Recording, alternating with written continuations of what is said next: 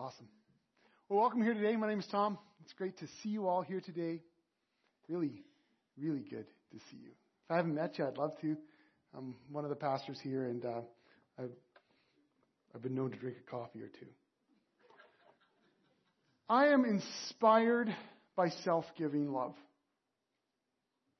I see it around me in ways that are sometimes hidden, sometimes bold. This last week or two, Ethan's been writing a paper for high school and on, on William Wilberforce, and, and I was reminded this incredible evangelical activist who worked tirelessly at great personal cost to his health, to his life, his whole life given to fight for those who were being crushed by the slave trade or being crushed in poverty. I think about the brave men and women who, during the civil rights era, stood up and challenged racism and bigotry and sacrificed so much to see freedom come to others. When I was a young man, I was very inspired by stories that I would hear and read and were told to me of men and women and their families who would, who would leave the comforts of home and go to remote places to share the good news of Jesus with people who, who would never have heard about Jesus. And the stories of their sacrifice, stories of people like Jim and Elizabeth Elliot, Jim who lost his life at 29, and Elizabeth who continued on the work. Stories like Hudson Taylor or Jackie Pullinger were very inspiring to me. Over the last few months, we've witnessed self-giving sacrifice from women who, at great personal cost, brought sexual assault out of the darkness and into the light. The hashtag MeToo campaign sliced through Hollywood, Congress, Parliament, business, sports, like a holy knife through rancid butter. We're still seeing it come out. Last week I was deeply moved to listen to the testimony of Rachel Denhollander. She was a, a former gymnast, now a, a, mom, a practicing Christian. She offered final remarks at the trail of her perpetrator, a, a doctor of a bunch of little girls, little gymnasts, and he had abused them for years hundreds of them. She offered her final remarks at his trial. She had endured personal shame, people not believing her, exposure, everyone knowing what had happened, ridicule, as she brought this horrific sexual assault, not only hers but others to life, to light, sorry. And, and, and she did that so that, not only so that her story could be told, but so that others, she was so motivated that others would be spared, other little girls would be spared from the same thing she'd experienced. And even more sacrificially, if you listen or read her testimony, she offered profound witness to the grace and forgiveness of Jesus for her perpetrator. I was inspired by her self sacrificial love. Widening the scope we're inspired by those who, who make self-sacrifice a part of their calling. We're inspired by men and women who serve in the military, uh, firefighters. We're inspired by aid workers and social workers and people who advocate for those who, who don't have anyone to advocate for them and their self-giving is something that we all honor. But to be really truthful, when I was thinking about this this week, when I first thought of self-giving sacrifice, I thought of all of you. I really did. You were the first ones that came to my mind as I was reflecting on the story of Ruth. I'm inspired by you tired moms and dads who keep giving of yourselves selflessly over and over again when we all know that all you want to do is lay down and sleep. Did you think I was going to say die? Some of you thought I was going to say die. We're inspired by those of you who sacrifice time to bring care to our elders, many of whom aren't seen anymore, many of whom have been forgotten and you love them and care for them and listen to them and sit with them, read to them and sing to them in the final years of their life. I'm inspired by you men and women who refuse to play the gender power games, but humbly serve one another in love. I'm inspired by those of you who work all week like our worship team to pray, pray and plan all weeks, not just all week, but weeks to prepare and to plan and practice and, and, and pray and expect and, and get ready for all of you to gather in worship. I'm inspired by your self-sacrifice. I'm inspired by those who show up early Sunday mornings. Yes, our worship team, but our dream team members. Inspired by our sound and media guys, our children's ministry folks who show up early. Did I mention self-sacrifice? To be ready for all of us as we gather so that our experience here can be all that it can be. inspired by your self sacrifice. I'm inspired by those of you who take the big gulp, embrace the big awkward, and, and share your faith and trust in Jesus with your friends. That can be very sacrificial. I'm inspired by those of you who've continued to lay your life down sacrificially when your marriage has become difficult. I'm inspired by those of you who've been willing to set aside your personal preferences for how we should do church so that we can be the kind of church that welcomes people who wouldn't normally be comfortable in a place or a setting like this. It can be very sacrificial to embrace our calling as the Erickson Covenant Church to help people who are far away from God find and follow Jesus and not just be another, yet another gathering for a bunch of insiders. A cozy little place where we can huddle up, but rather a place where people can discover who Jesus is and make the next step in their journey. I know that's sacrificial. I'm inspired by your sacrifice for that. I'm inspired by one of you who told me just last week, standing right back there with tears in your eyes, of someone who had long rejected Jesus coming back to faith and trust. I'm inspired by that person because they sacrificed greatly to see that happen. I'm, in fact, I'm, I'm, I'm, inspired by those of you who, who put your money aside, who actually take your hard earned cash. Imagine that people are blown away by this, that you actually take your hard earned cash and give it to organizations that are making a difference in the world. That you would even give it to a church. Can you imagine? Some of you don't realize how crazy that is, and some of you are experiencing the craziness right now. I'm inspired by those of you who've chosen to give up personal time to spend time with youth, your own youth, the youth of their, their friends, inviting them into your homes and loving on them, who, who've, who've given up personal time to spend among our youth here at Erickson Covenant Church who are reaching out to their friends. I'm also inspired by, by our youth themselves who, who've stepped up into leadership and have tried to create a space so that their friends, so that the youth from our valley can find and follow Jesus. I'm so inspired by their sacrifice. And I'm inspired by you who decide on a regular basis, day in, day out, wherever you are, to love the people in your lives, to listen to the hurting, to invite them into, into, into your inner circle, to, to, to love on those who are confused or hurt or disgruntled or, or just need someone to hear them. I am inspired by your self sacrifice. I see it all over, and I want you to know that. I honor you for it. We're starting this new message series on Ruth. And I was so inspired this week, which is what led me to think of all these things. I was so inspired by her courageous, courageous, self-sacrificing actions. Remember the story of Ruth? Some of you, it's more familiar. Some of you, this is a new thing. You, you haven't maybe spent a lot of time in the Bible, and I, I just want to bring up to you. So Ruth is a short story. It, it's a great story. It's kind of tucked away earlier in the Old Testament. But it's this little short story which we're exploring right now for, for a couple months. And it's set during a time of great political turmoil, great economic upheaval. In fact, the book that's right before the book of Ruth is the context in which the, the, the story of Ruth sits. So it's, it's in, in the time of the judges, which was a time uh, when, when the people of Israel weren't really, well, they weren't ruled by a king. And, and, and what we find in that book is that the, the theme of the day was the people did whatever they wanted to, to each other, to people around them. They, they, they did whatever was right in their own eyes. They did whatever they saw fit. And it was crazy. It was a time of great violence, ethnic strife, particularly violence towards women. Well, that was the setting for the story, the larger setting. Last week, we, we dug into the story and it began tragically with a woman named Naomi and her husband Elimelech and the devastation that came to their family. It all started with a famine which forced them to leave their, their hometown, which was called Bethlehem. It meant house of bread, but the cupboard was empty. So they, they, they left town. They were displaced food refugees, and they, they went up to another place called Moab, which was inhabited by people that they didn't like and didn't like them, but you go where the food is. So they moved, but it wasn't long after they moved, her husband died. She was left with two sons, displaced in a strange place, impoverished. But she found her sons some local wives that was a bit of a stretch for her, but she did it. But then lo and behold, a decade passed and no kids came. And then her sons died. Her life, as it were, came to an end. It signaled the end of her family line. In just a, a few short verses right at the start of the story of Ruth, Naomi is left bereft of all hope for the future.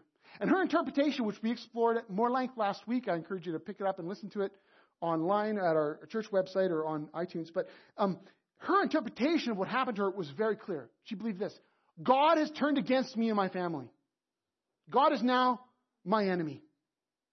She couldn't believe there was any good news left in her story at all, and we can hardly blame her. From where she was sitting, didn't look good at all.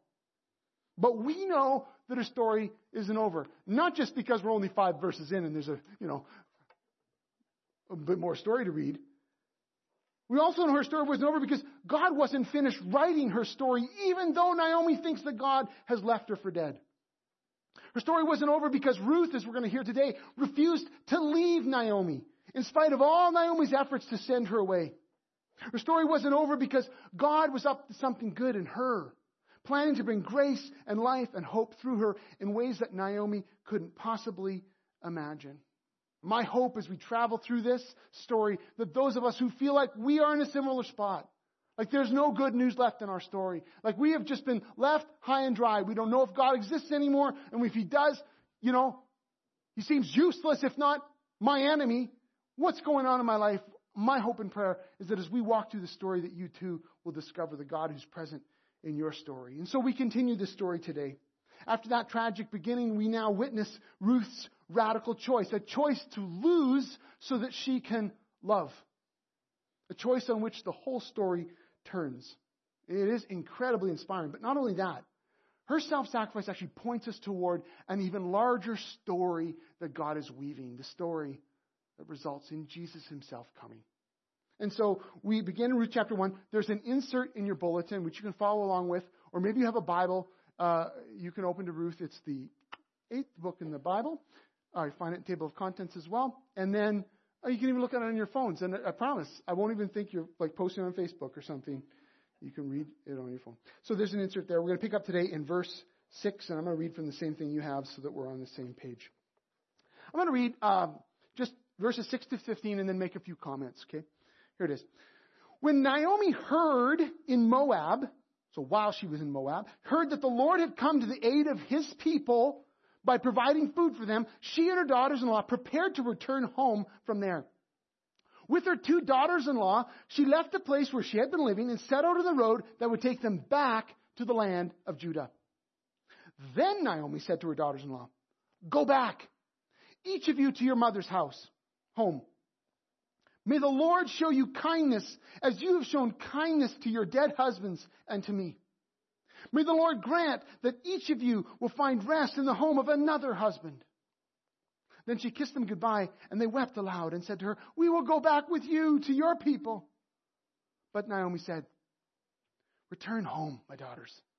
Why would you come with me? Am I going to have any more sons who could become your husbands? Return home, my daughters. I'm too old to have another husband. Even if I thought there was still hope for me, even if I had a husband tonight, and then gave birth to sons, would you wait until they grew up? Would you remain unmarried for them? No, my daughters. It is more bitter for me than for you, because the Lord's hand has turned against me. At this, they wept aloud again. Then Orpah kissed her mother in law goodbye, but Ruth clung to her. Look, Naomi said, your sister in law is going back to her people and her gods. Go back with her a few comments. I just want to help make sense of this. Naomi pushes hard to get her daughter in laws to leave her. Naomi wants a life for these women, and she knows that there is no life left with her. Naomi uses an argument that, can we all be honest here? That's a weird argument she makes. You, it's okay, you can say that. You can listen to this and go, that is the weirdest thing. Did, did anyone else know this was in the Bible? She's talking about having babies who would grow up and marry her old daughter in laws. This is weird stuff. It's okay, you can say that. What it shows us is that this is all about commitment to preserve the family line. We talked about this a bit last week. You're going to hear it again. But in this story, in this time, in this culture, the preservation of the family line is everything. Everything's about that. And Naomi and Elimelech's family line has died. And so he pushes these two women away by contrasting their lives with her, which would have no hope at all, with the possibility of some hope were they to return to their mother's houses. This is very self sacrificing on Naomi's part to send them away. She's an older woman. She's a widow. She's in poverty. She doesn't have the male protection that's needed in many ancient societies, in many societies today, but especially in that one at a time of incredible violence and turbulence, and she's living in a foreign country, and all this is going on. She could have demanded that they stay, that they help her. She could have claimed age and status and relationship. She could have sought her own benefit, but she didn't do that. Because she wanted what was best, what was better, what was at least a chance for Ruth and Orpah. And she prays that God would be kind to them, that they might find a, another future in another family. In her prayer of blessing, Naomi hopes, prays that God would be kind to them. And I want to unpack this Hebrew word that's used here for kindness just a little bit. I do not do this to you very often. I really don't don't think it's always helpful. But once in a while, there's a word that just doesn't really fully translate in English, and so I want to unpack it a little bit. The word here is kindness. In the Hebrew, it's you got to say it just to feel it. It's it's like it's like learning a new German word. But here, here it is. It's Hebrew, even better. Chesed. Yeah, try it. All of you have been wanting to cough in the message. You, this is your chance. Chesed. All right, so you get a little in there, and it, people just love it. Yeah. Okay, so the word is Hesed, and it's a powerful word that that means kind of all wrapped into one: loving kindness, steadfast love, a compassionate, self-giving, others-seeking love. And it has a rich and complex meaning that no single English word can cover. All the translators know this. So when they come to it, they take a stab at it by saying loving kindness or steadfast love. There's quite a few different English words to try to capture, try to get at it. And it's more than just um, a feeling. It actually is, it carries with it, the word itself carries with it action. God or people don't just feel Hesed, they, they do Hesed for others. It represents courageous, faithful, compassionate, sacrificial action. We're going to see it come up again in the story of Ruth, which is why I draw your attention uh, today. The point here is that Naomi thinks, believes even, calls on God to do Hesed for her daughters in law, even though she, at this point, believes that God is done doing Hesed for her. So after all this, Orpah decides, she, she, she decides to leave. She, she hears the argument, the logic. She, was she wrong to do that? No. Orpah is being sensible, not selfish. She didn't want to abandon Naomi, but she could see the common sense when it spelled out. She found the argument compelling. Her only hope for a future home was by going back to her past home.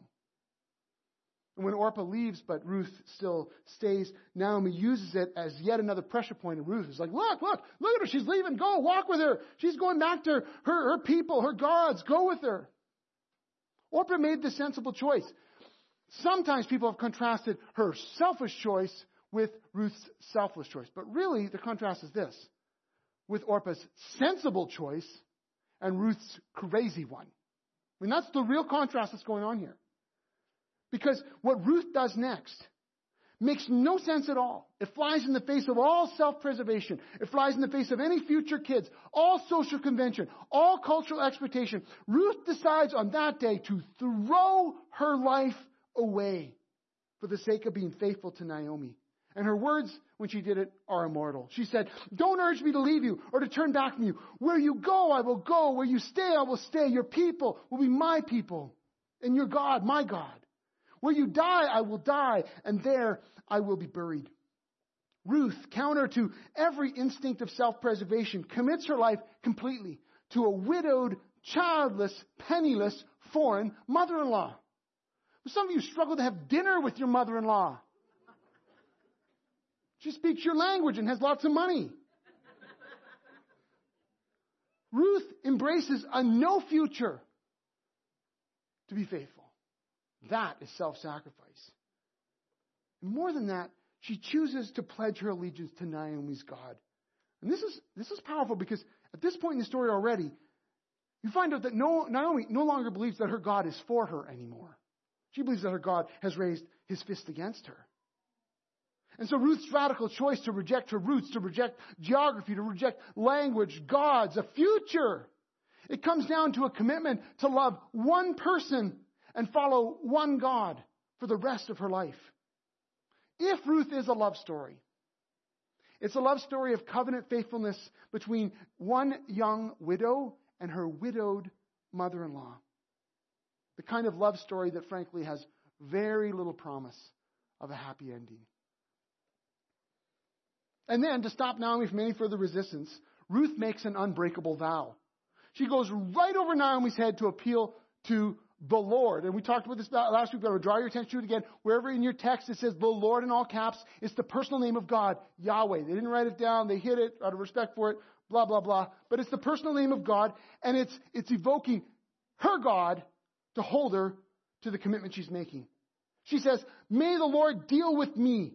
May Yahweh deal with me, be it ever so severely, if even death separates me, you and me. And, and, and scholars say that, it, that the way it's phrased, it's like she, she does an action when she says it. It's like she says, May the Lord do this to me, like cut my throat. May he do this to me, if even death separates you and me. Other writers also tell us that Ruth is committing to be buried in the same family grave as Naomi. So that even in death, they would not be separated. This like goes beyond till death do us part. Like, I'm going to be with you, baby, even in the ground. How does Naomi respond? She gives up. She says, okay, this woman. All right. So when Naomi realized that Ruth was determined to go with her, she stopped urging her. So the two women went on until they came to Bethlehem. Go to Bethlehem. But then what? They didn't know. Neither of them did. Well, they knew something. They knew they were going to be hungry. They knew they were going to be poor. They knew they'd be looked on with pity as people looked at them and thought, wow, isn't that sad? All hope is gone for that family. The only hint of a possible meal comes at the very end of chapter 1, where we're told that they arrive in Bethlehem, the house of bread, right at the beginning of the barley harvest, setting the stage for what's to come. But no one knew what, was God, what God was doing, what God was seeing here, what Yahweh was planning to do through these two widows, planning to do in them and through them and for them. No one, least of all these two. And yet, this is where we come to the heart of it all. God was, He was up to something good in them and through them and for them. Something they couldn't see, something they couldn't possibly imagine. Two childless widows arrive in Bethlehem without hope, without family, without resources, and God was going to use them to change the course of history. I don't think there's anything more fantastic than that. God will use the unnoticed to do the unimaginable, and I hope you take heart in that. As one writer said, God's purposes for humanity are riding in the shoulders of two women the world believes has lost their ability to contribute.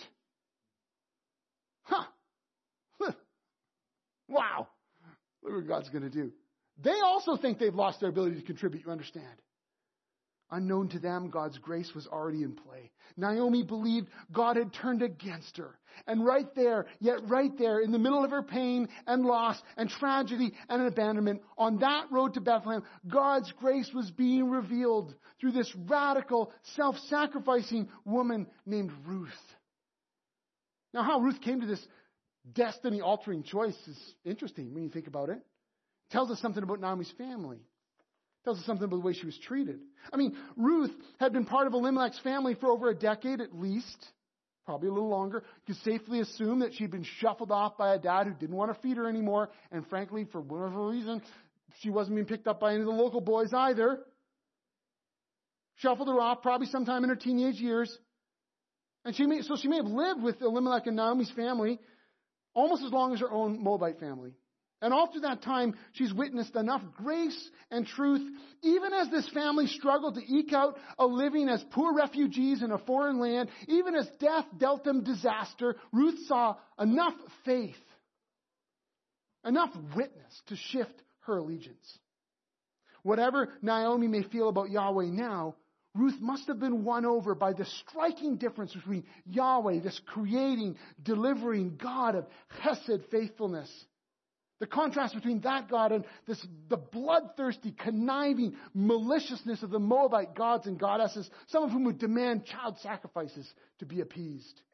She must have been so struck by the contrast. And more than that, her, just the way she responds to Naomi and the, even the, the weeping of both Orpah and Ruth, not wanting to leave her, it indicates something about how they must have been treated by her. You know, how much, how, the experience they must have had within that family.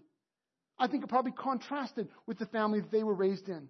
That even though they hadn't come from good Israelite homes, these young women had been accepted in this family. They'd been included and loved and valued, even when they had failed to produce children which you've got to know is super important, and yet somehow they were still loved and valued as people. This had had a powerful effect on Ruth. So on that day, standing in the middle of that dusty road, seeing those two paths diverging in front of her, one which promised a future and the other which did not, Ruth does the one thing that no one expects. Dare I quote it? She takes the road less traveled by. She does.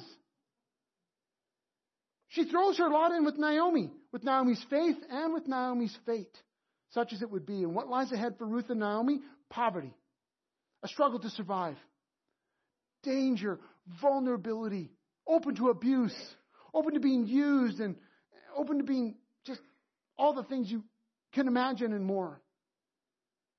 And what's more, Ruth looks forward to a long life devoted to one old woman with no chance of another future with another family. It's an incredible choice. Would you have made that choice? Would I have made that choice? Ruth chooses to lose so she can love. She chooses to lose for Naomi so she can love Naomi. Ruth chooses at that moment to do Hesed for Naomi. And through that self sacrifice, through her actions on that day, God then does Hesed for us. And that's why we can call the story not just the book of Ruth, as it's commonly called, but we can look at it as the gospel of Ruth, that somehow through her self sacrificing actions, God's love is revealed. And through it, it points on to Jesus himself.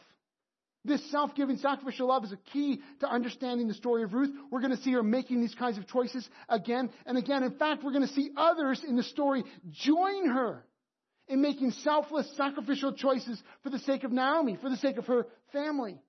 And through it all, God's Hesed love, His loving kindness, His steadfast love, His faithfulness, giving the benefit to others, that kind of love will be revealed through the choices made in this story. I'm super inspired by her in at least two ways. One, of course, I'm inspired by Ruth to love others with the same kind of love that she loved Naomi even though I know I am far from it. I know, perhaps you do too. I know how often I put my needs ahead of others. Anyone else? I know how often I seek my benefit before I even think about the benefit of others. And I'm convicted by her selfless choice to love faithfully to her own detriment. I'm challenged by her it leads me to repent of my own selfishness, of the ways I always want to position myself, the ways I'm always thinking of what's good for me first, and ask God to fill me by His Holy Spirit with His Hesed love, the kind of love that Ruth showed to Naomi. Do that for my family, my kids, my boys. To really sacrificially lay down my life for them. For you. For us. We this church. It challenges me to lay down my life for you. It also challenges me as we lay down our lives for others. That we would be a self sacrificing community for the sake of others. That we would even choose to lose so that we can love. It challenges me as I consider my love for my neighbor or my lack of it or those I'm praying who would come to know Jesus, or those who interrupt me when I'm busy, or call me after dark, or text me when they shouldn't, or, you know, the list goes on. Show up, whatever. Oh, am I talking about you or me? I don't know. You know what I'm saying, though?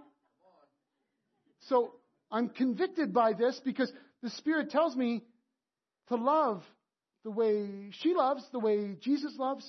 Reminds me a few weeks ago we talked about the year. And if you missed those first I know a lot of you did. There were a lot less of you the first week, few weeks of January. Um, we talked about, that was no guilt, that was just an observation. Uh, we talked about starting off the year by setting our loves. Setting our loves. Our love for God and our love for others. And I was reminded of, of, of, of that as I was thinking about this challenge. How Ruth's choice to lose so she could love inspires me to do the same.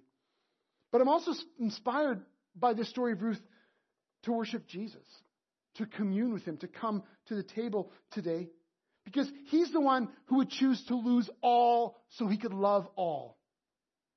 In fact, her action of sacrifice points ultimately toward Jesus himself. You know, Ruth chose to throw her life away for Naomi's sake. And her faithfulness points us toward Jesus, who would also choose to throw his life away for us. Ruth chose to leave safety and embrace poverty for the sake of someone who wouldn't be able to protect or provide for her.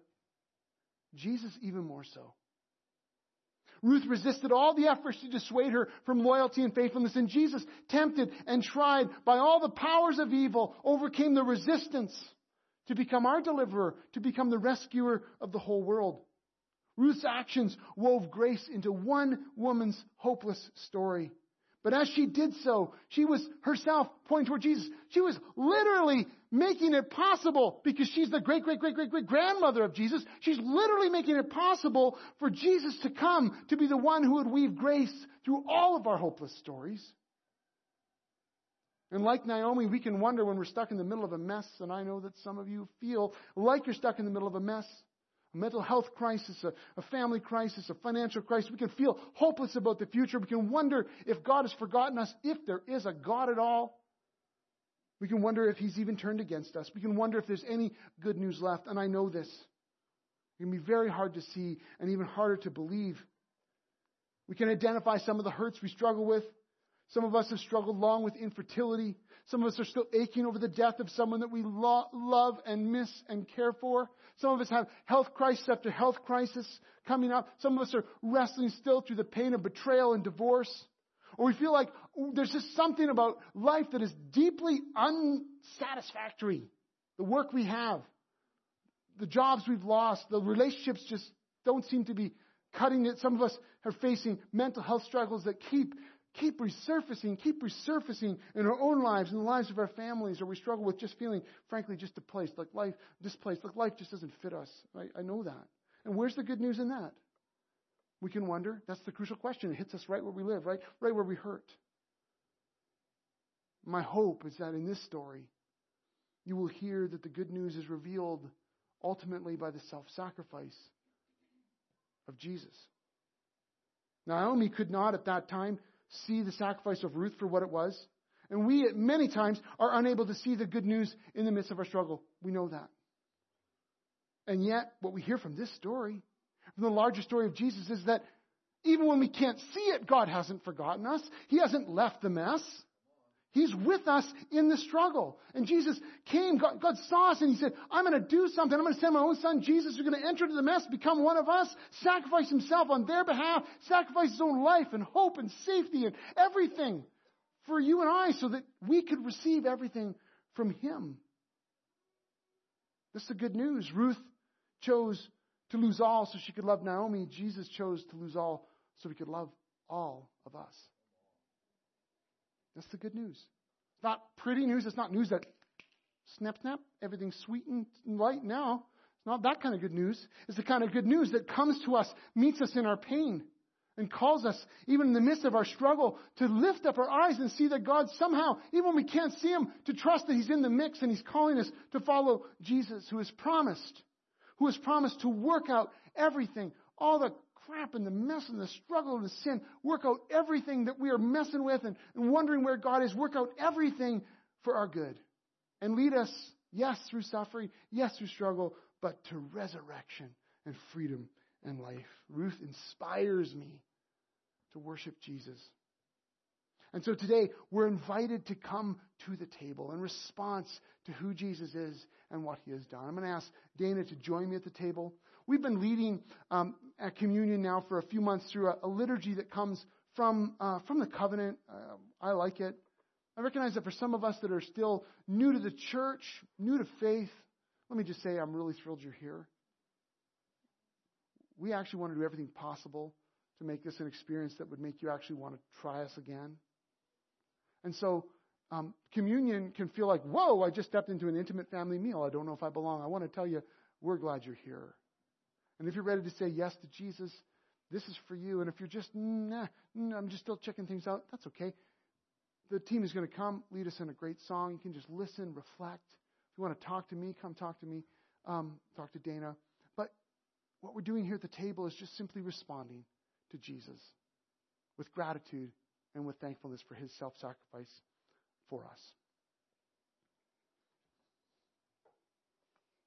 What I'm going to do is lead you, Dana and I are going to lead you through a little bit of um, uh, some stuff, and there's there's going to be words in the screen that will ask you to join us and uh, and and read together.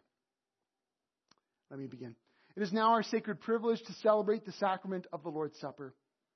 All who humbly trust, put their trust in Christ, and desire His help, that they may lead a holy life, all who are truly sorry for their sins and would be delivered from them, all who would walk in love with their neighbors and intend to live a new life, following the commandments of God, walking from now on in his holy ways, are invited to draw near with faith and to receive this holy sacrament. As we come to the sacred table today, I'm going to ask that you would rise for our confession. It'll be on the screen and we will read it together. Most merciful God, we confess that we have sinned against you in thought, word, and deed, by what we have done and by what we have left undone. We have not loved you with our whole heart. We have not loved our neighbors as ourselves. We are truly sorry and we humbly repent for the sake of your Son, Jesus Christ. Have mercy on us and forgive us, that we may delight in your will and walk in your ways to the glory of your name. Amen. If we confess our sins, God is faithful and just to forgive us our sins and cleanse us from unrighteousness. May Almighty God have mercy on us, forgive us all our sins through our Lord Jesus Christ, strengthen us in all goodness, and by the power of the Holy Spirit, keep us in eternal life. Amen. Now let us confess our faith in the words of the Apostles' Creed. I believe in God, the Father Almighty, creator of heaven and earth. I believe in Jesus Christ, God's only Son, our Lord, who was conceived by the Holy Spirit, born of the Virgin Mary, suffered under Pontius Pilate, was crucified, died, and was buried. He descended to the dead. On the third day, he rose again. He ascended into heaven, is seated at the right hand of the Father, and will come again to judge the living and the dead. I believe in the Holy Spirit, the holy Christian church, the communion of saints, the forgiveness of sins, the resurrection of the body, and life everlasting. Amen. You may be seated. Hear the words of the Lord Jesus Christ as they were delivered to us by the Apostle Paul. For I pass on to you what I received from the Lord himself. On the night when he was betrayed, the Lord Jesus took some bread and gave thanks to God for it.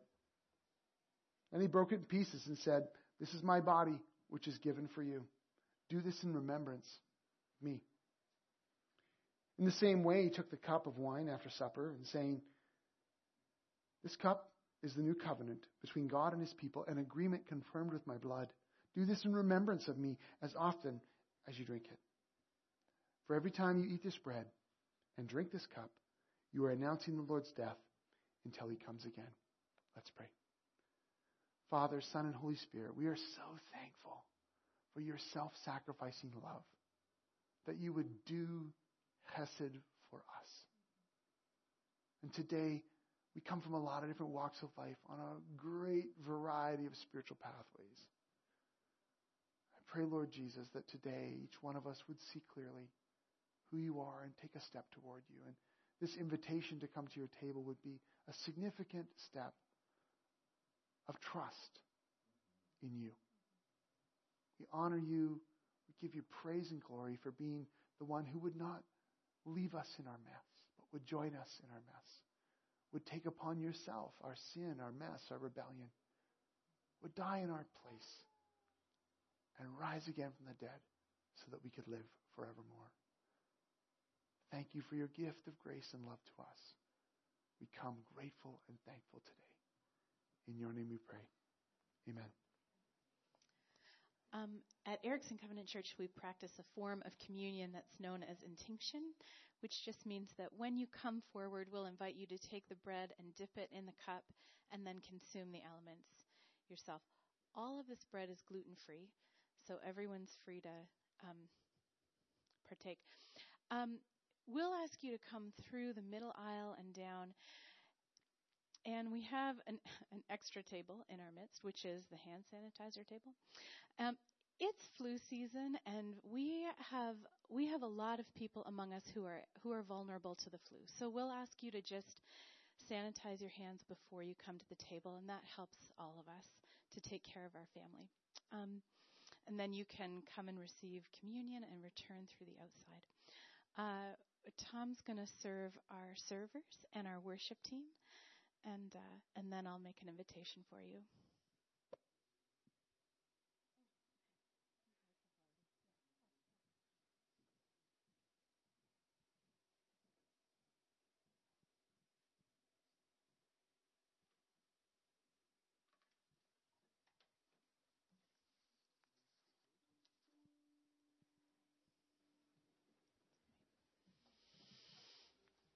My friends, come to this sacred table not because you must, but because you may. Come to testify not that you are righteous, but that you sincerely love our Lord Jesus Christ and desire to be his true disciples. Come not because you are strong, but because you are weak. Not because you have any claim on God's on the grace of God, but because in your frailty and sin you stand in constant need of God's mercy and help. Come not to express an opinion, but to seek God's presence and pray for His Spirit. This table is open. You're welcome to come.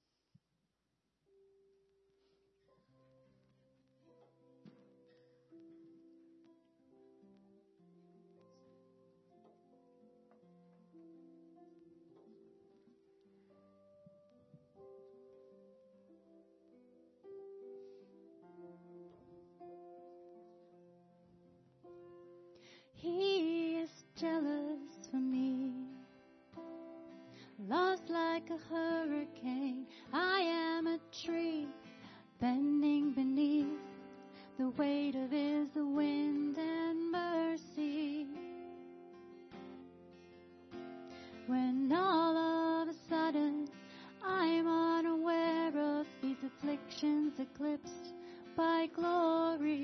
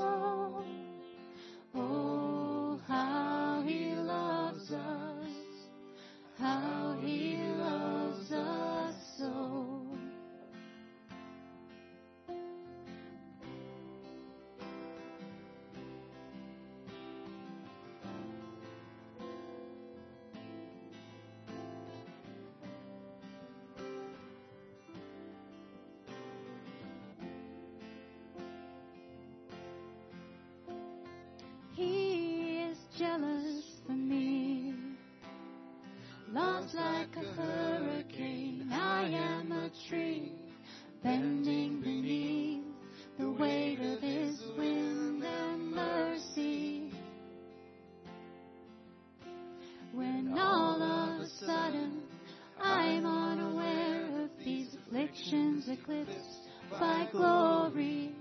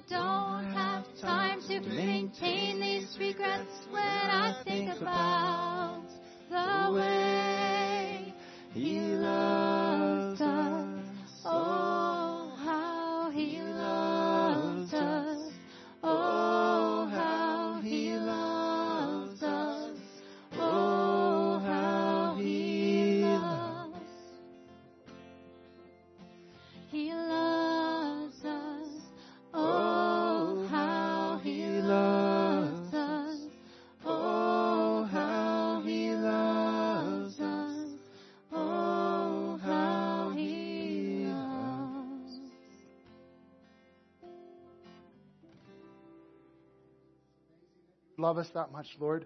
It is so amazing. We are unable in our small minds, with our small perspectives, to fully appreciate how much you chose to lose so that you could love us. But even in our framed perspectives, even with our tiny little lives set in the stage of world history and all you have done, we, we want to say, Lord, we are thankful. We want to choose to be the kind of people who emulate your Hesed love to others. And I ask today, in the power of your Spirit, that you would send us as your people. You would send us out, touched by your love. Those of us who follow you already, that we would commit again to sharing, to living, to doing Hesed for others. That you would enable us by your Spirit to help alter the destinies of others so that they would experience your love. For those of us who are here today who aren't yet sure, who are just, there are questions, there are fears, there are doubts. There's a journey yet to, to go on, to come to the place. I just thank you that, that they are here. And I ask that as they go today, they would go feeling like they were encouraged and they was, there was new thoughts and, and, and some things they want to mull over, some steps they want to take so that all of us can experience more of the life you have for us. And so today we ask, Father, Son, Holy Spirit, would you send us? Would you fill us? Would we go with you? In your name we pray. Amen. Thank you so much for being here today. We look forward to connecting with you over coffee and hope to see you again next week as we continue our series in Ruth. God bless.